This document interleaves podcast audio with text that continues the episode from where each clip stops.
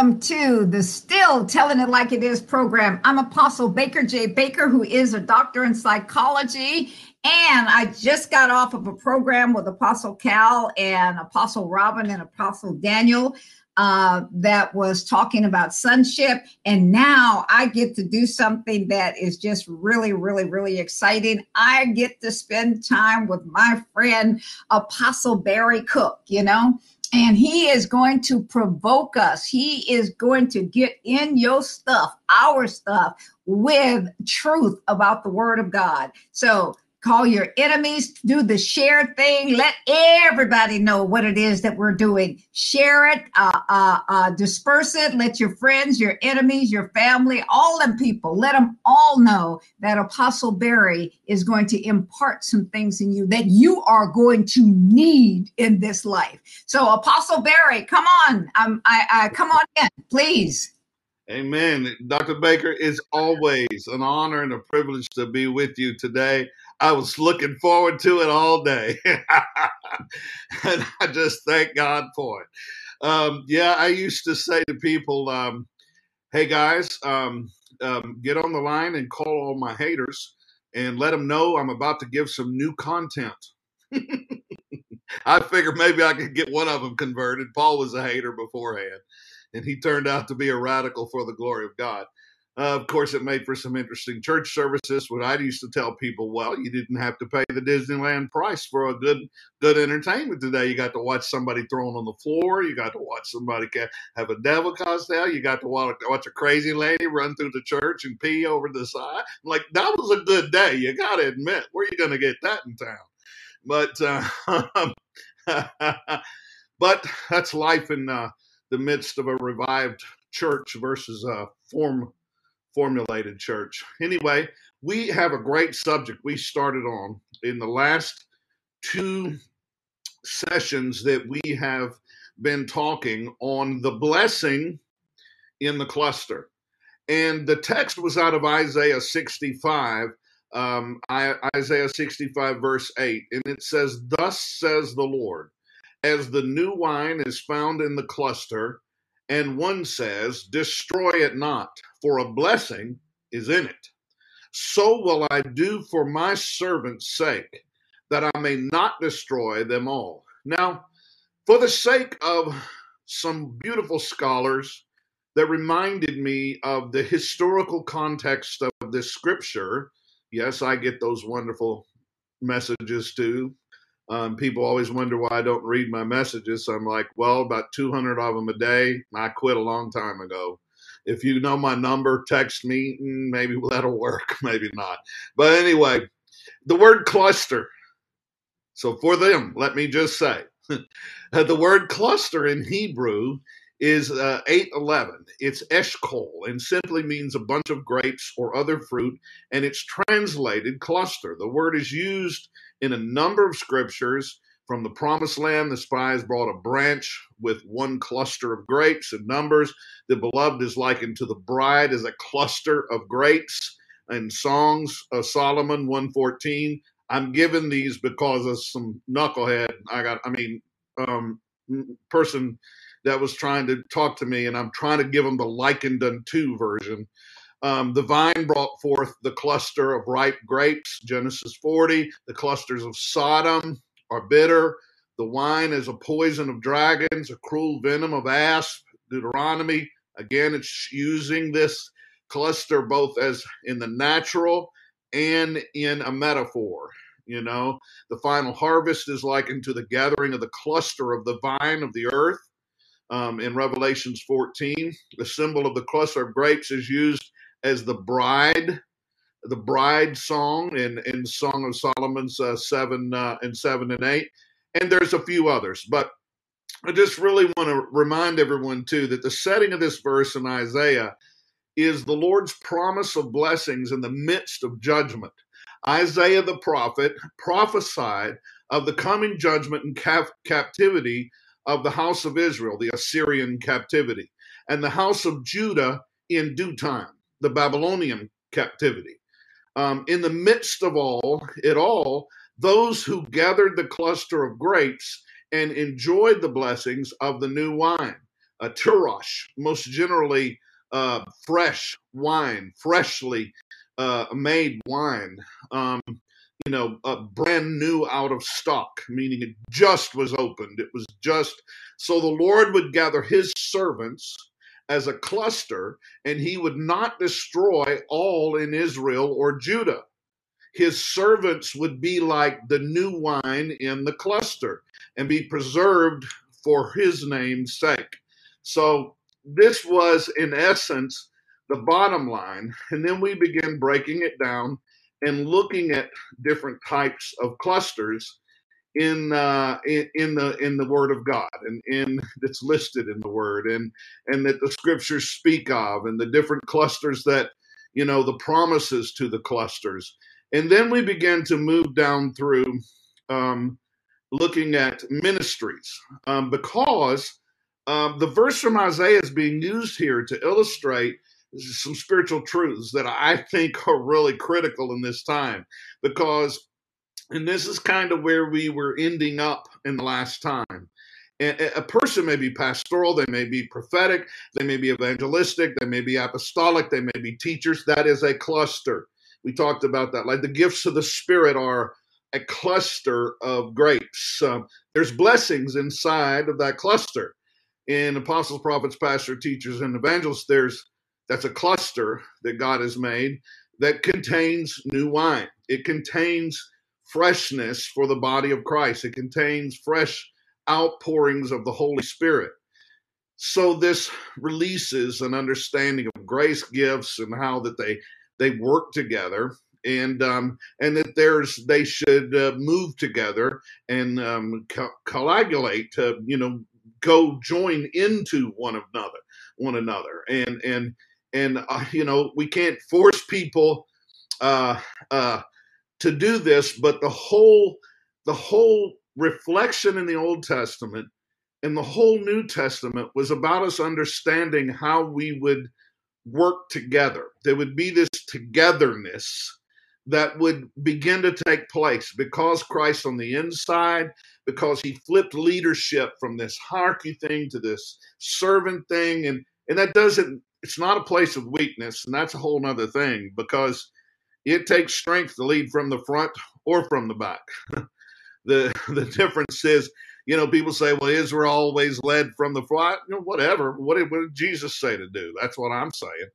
You know, whatever he said to do is what we need to do. I, mean, I don't want to get into that right now. I don't make some folk angry, but um, talking about we are the Israel of God kind of stuff. But but uh, anyway, the principle taken from this verse is applicable to all ministries. And this is my point. I'm trying to get over this so I can move on. Uh, services, giftings, uh, talents in the body of Christ. There's clusters of these things. Our departments in our churches are, are mini clusters within a larger cluster, within a large cluster. So, you know, we have to understand or a wheel in the middle of a wheel with all these little wheels inside. And they, you know, all of those are pictures that God gives us of how things are supposed to work. Now, all of these are working a clock that has all of those wheels are working to tell the time accurately, to be able to interpret it and keep up with it in a manner that can be seen and understood by those who just flick their watch up and look at the face of it. To those visitors that just come in and happen to look at what's going on, they don't understand all the workings, but it takes a spiritual spiritual wheels filled with the spirit being led by the spirit releasing their grace giftings in order to pump new wine through every area of the church um, so this is what's fun so we begin to get into different elements of scripture. Last time we mentioned, of course, Ephesians 4, 1 Corinthians 12, in different, uh, 1 Corinthians 12 lists other types of ministry um, clusters. Now, Old Testament, uh, we always see these seven types, and there may be more, but but gener- generally it's talked about. We see like these seven types of of, um, of, of, types of ministries that God raised up in Israel. Uh, all were called and anointed of God for a particular function. all were g- gifted and graced for their calling to the people of God and national Israel. These ministries were judges, chosen from various tribes, raised up as deliverers and saviors. Though each was called to be a judge, a deliverer, a savior, each of these were unique in their gifting, you know, as the book of Judges shows. And just like in the New Testament, it speaks of there's different gifts, there's different callings, there's different administrations of the same calling.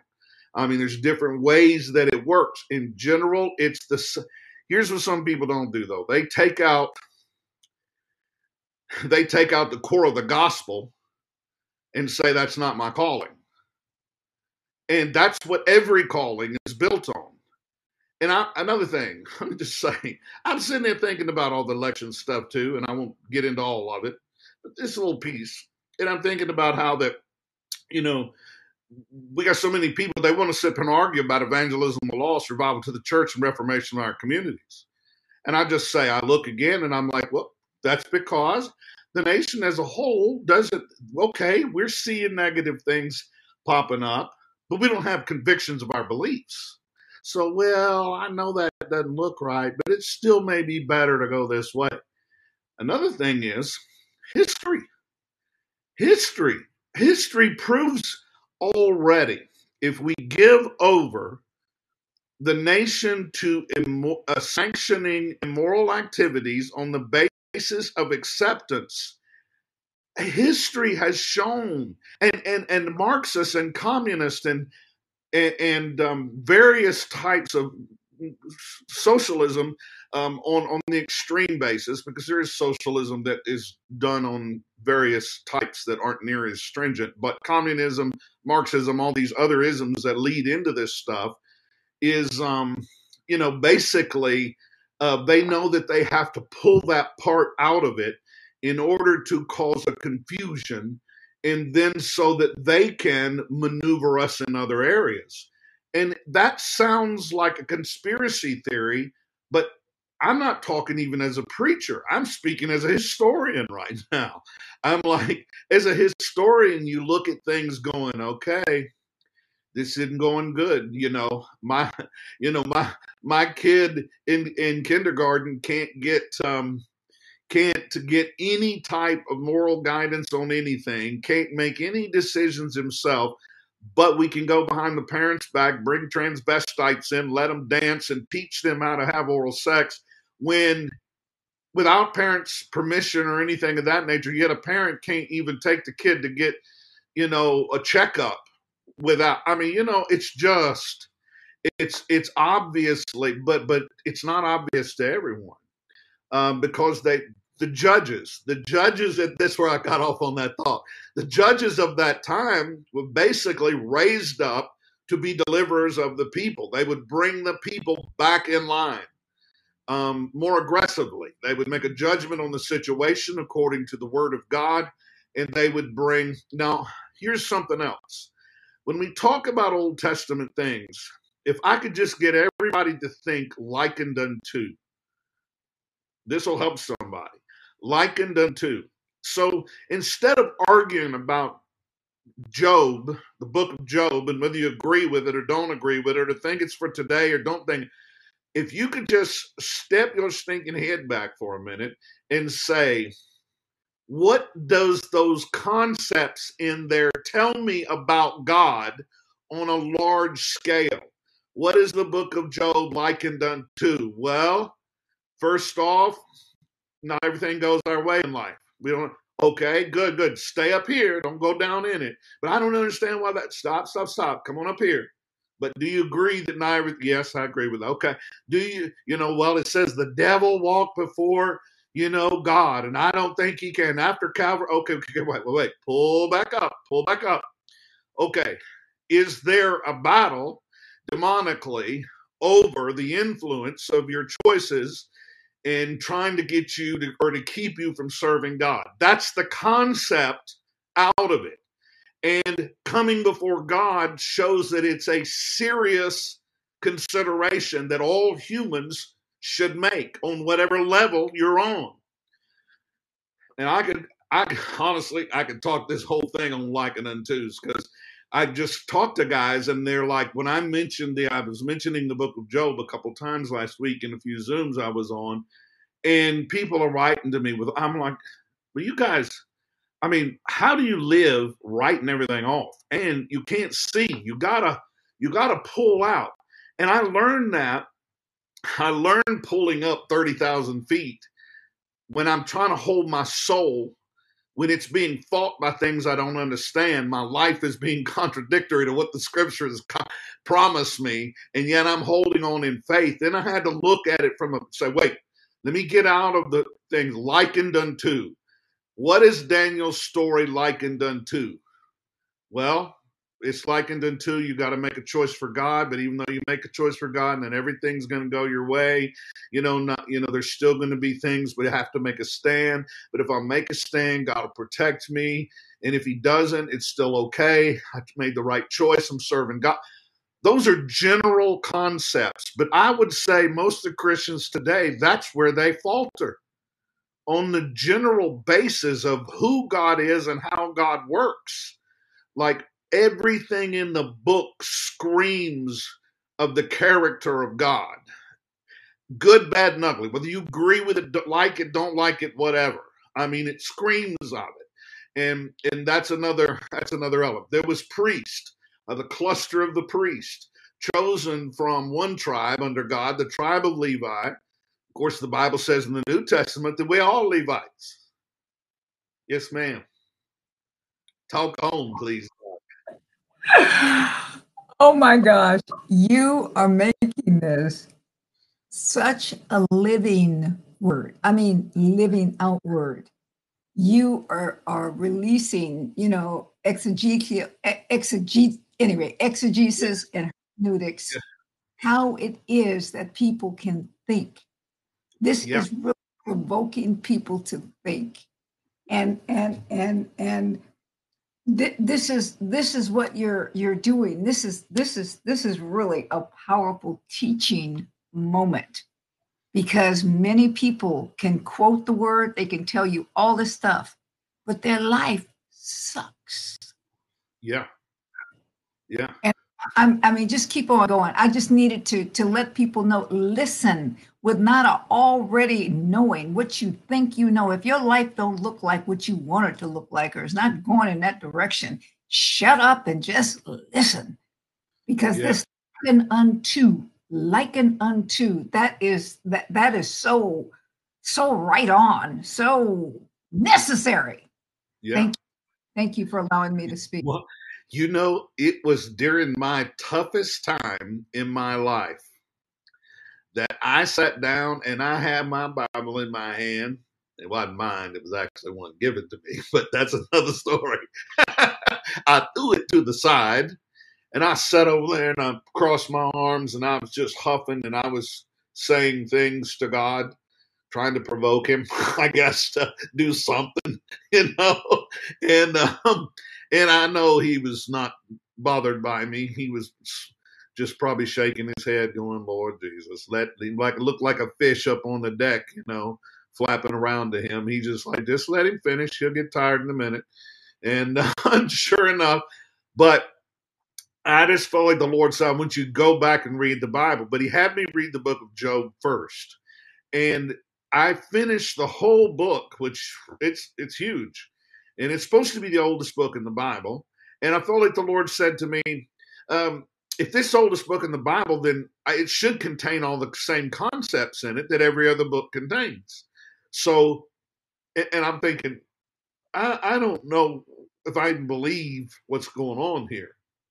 And, uh, and I read all the way through. The Lord's the, out of Job, the first time I read through it, he said to me, all of his counselors could have been right. They gave good information.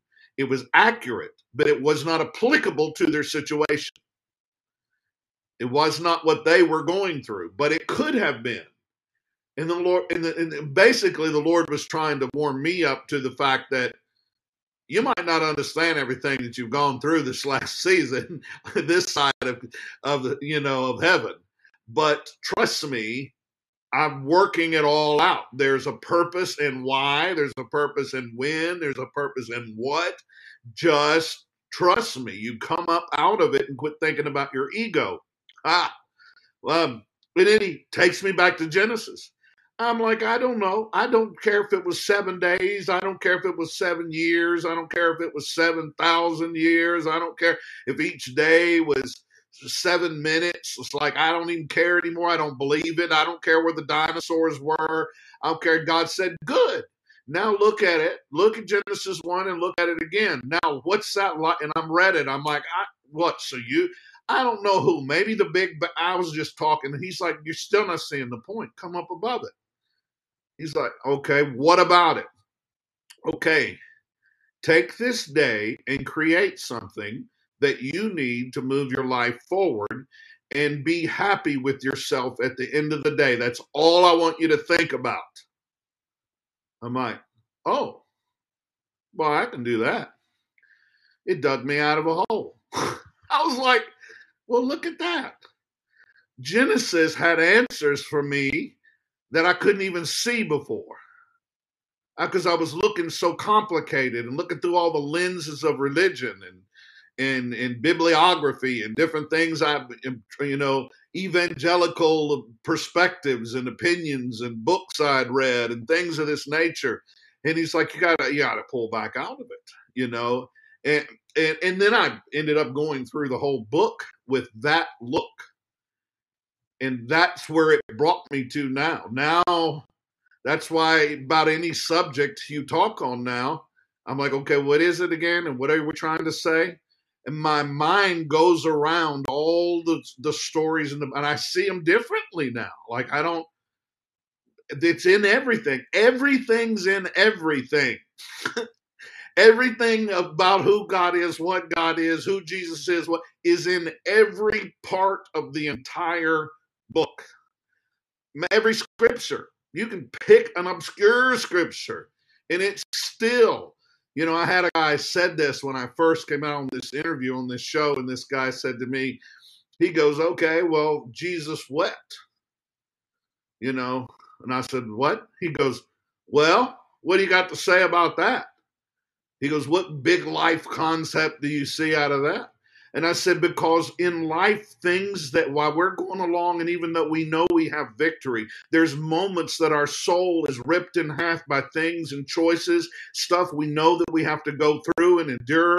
It breaks our heart to see the condition of, of people and situations around us, but yet it doesn't stop with those two words. They were the shortest verse in the Bible because it's the shortest thing that happens in our lives is weeping. Weeping may endure. And I'm like, I'm thinking to myself, I never would, I'd have thought I had to study it, break it down in the heat, but it just, my mind, God used that event of my mind being crushed in my membranic limbic. I thought you were going to help me the other day when I was talking about membranic limbic walls, but you didn't give me no help. Everybody just like, what? And I thought, let me just scurry across that. But we're all crashed in, and now I see that God, He rebuilt it, but He He wanted to rebuild it outside of those walls.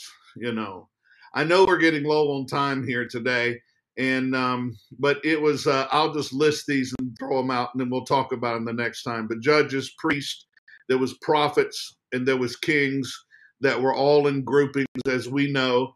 Um, there was shepherds, there was elders. Yes, there was shepherds.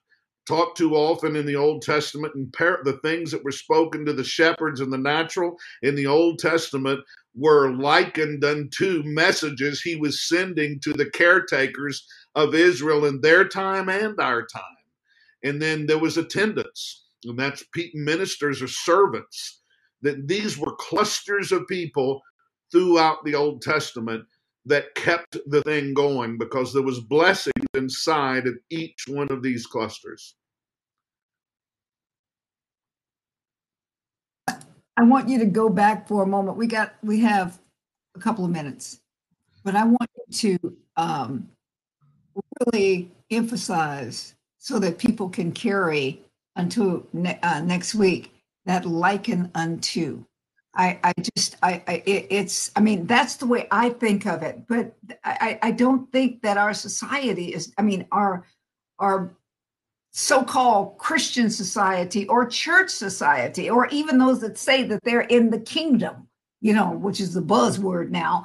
Uh, but you know, um, at any rate, go ahead and take another minute and a half, please. Well, um, I'll just tell you, even today, I was walking through the kitchen and I was listening to an audio book, and the guy was talking about something, and I heard the Lord say to me, you know, um, something, and I cut it off, and um, and I started listening, and, and he said, the guy was telling an Old Testament story, and and and he's talking about a whole different subject. You know how the Holy Spirit is. He's he's talking about a whole different thing. But the Holy Spirit says in my ear, he says, "In the kingdom of heaven is likened unto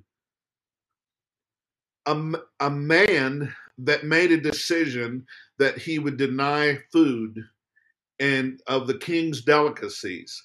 And this man had some friends also and and it was likened unto and he just kept it was like every time i would think of the story i would hear in the kingdom of that and what he was trying to tell me was quit disassociating other scriptures from primary scriptures you know?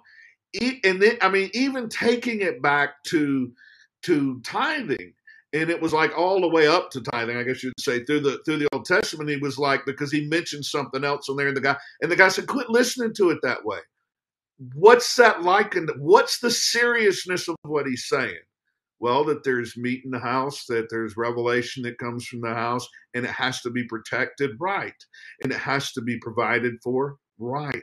Um, that it should be something that i'm consistent with and that um, you know it's somewhat of a sacrifice but it's fair and it's like he's like that's all i'm asking you. That's all i'm asking of just take responsibility for what I've put in the earth and and tell others to I mean, you know, it's like he's like just it's whether it's 10% or 20% or 50% or or you give everything. That's right. It, it's like, you know, but the point of it wow. is this is serious and the returns that come from it are you know they're provisional in other texts so mm-hmm. you can throw that scripture out if you want to but it doesn't change the concept like next, next week, which is Thanksgiving uh, week when we come on, and you will be with me on Thanksgiving week. We're going to st- continue with this liken unto. I'd love for you to start off with that. And uh, I think it's going to be great for people because you know how Thanksgiving is in my field. And Thanksgiving week and all of that kind of stuff is notorious for people. So oh, yeah we're going to deal with that. But our time is up for today. And this is Apostle Baker J. Baker and Apostle Barry Cook, who just love each other and enjoy hanging out with each other, saying, Come back and be with us for next week, as we're still telling it like it is. Bye bye.